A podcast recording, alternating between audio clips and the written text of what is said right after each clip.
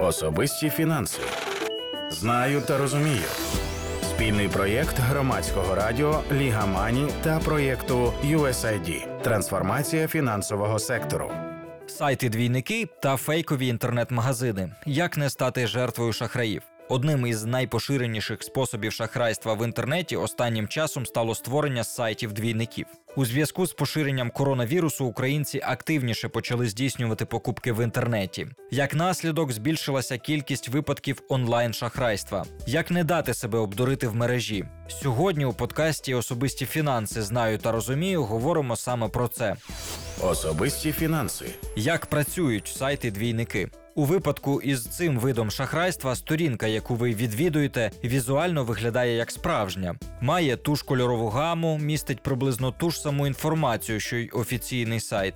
Однак у гіперпосиланні вказані зайві букви або цифри. Оплативши товари чи вказавши власні персональні дані на такому сайті двійнику, ви можете потрапити у пастку шахраїв. Як працюють несправжні інтернет-магазини у цьому випадку шахраї можуть пропонувати товари, яких у них або немає в наявності, або за дуже низькою ціною, вимагаючи передоплату. Як зробити онлайн-покупки безпечними? Для покупок в інтернеті використовуйте перевірені майданчики.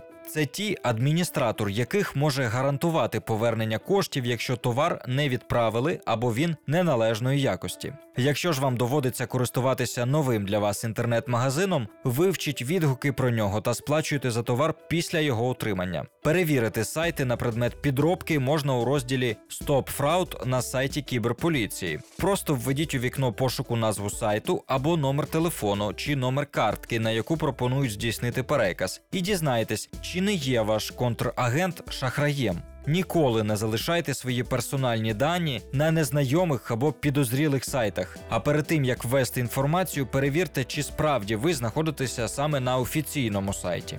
Здійсніть пошук торгової марки чи сайту через пошукову систему Google або його аналоги. Додавайте перевірені сайти, на яких регулярно купуєте товари до списку закладок, щоб не потрапити на сайт двійник.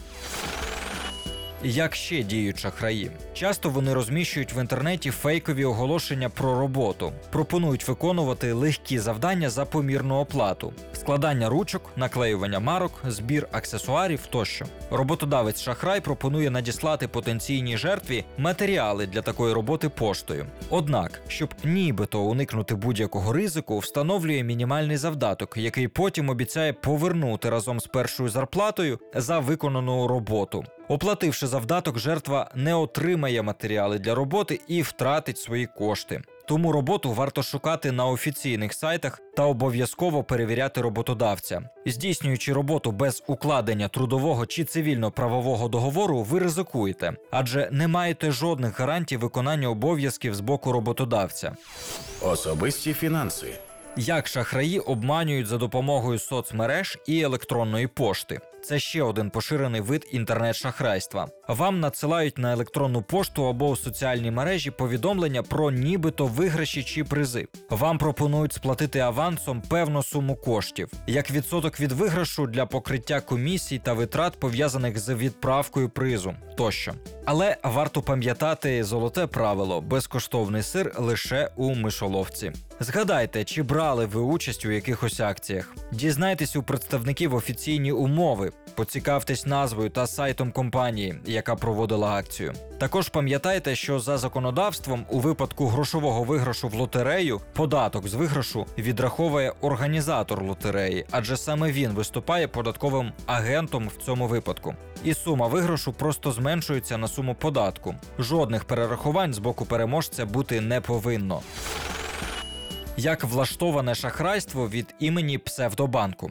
Ще один варіант обману полягає в тому, що потенційна жертва отримує повідомлення, нібито від банку про блокування рахунку. Зазвичай у таких повідомленнях є заклики до відправлення персональних даних пін-коду до картки, 16 цифр, що вказані на картці, cvv коду тощо. У такому разі зверніться до банку за офіційним номером телефону, що вказаний на звороті вашої банківської картки, і уточніть інформацію щодо того, чи активною є ваша карта і чи не здійснювали від вашого імені жодних фінансових операцій. Не повідомляйте дані щодо банківських карт та рахунків стороннім людям. навіть якщо вони представляються службою безпеки вашого банку. Пам'ятайте, служба безпеки банку ніколи не поцікавиться пін-кодом вашої картки, cvv кодом і кодом авторизації, який використовується для підтвердження платіжних операцій. Ця інформація стосується лише вас, і передавати її іншим не можна.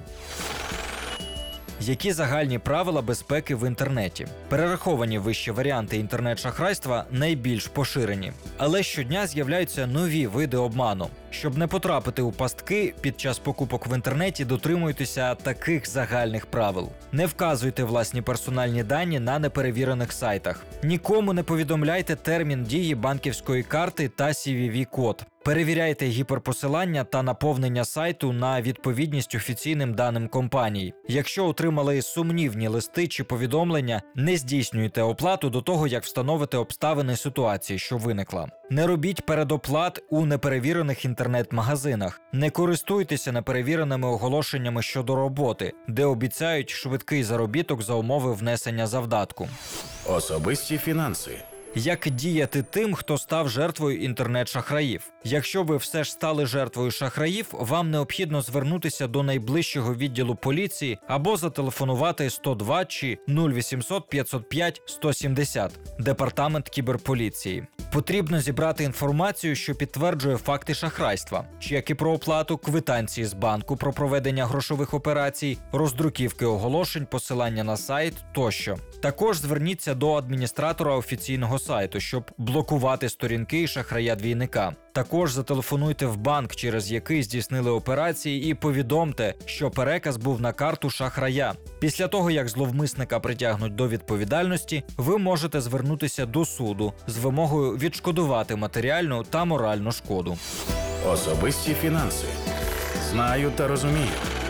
Спільний проєкт громадського радіо Ліга Мані та проєкту USAID Трансформація фінансового сектору.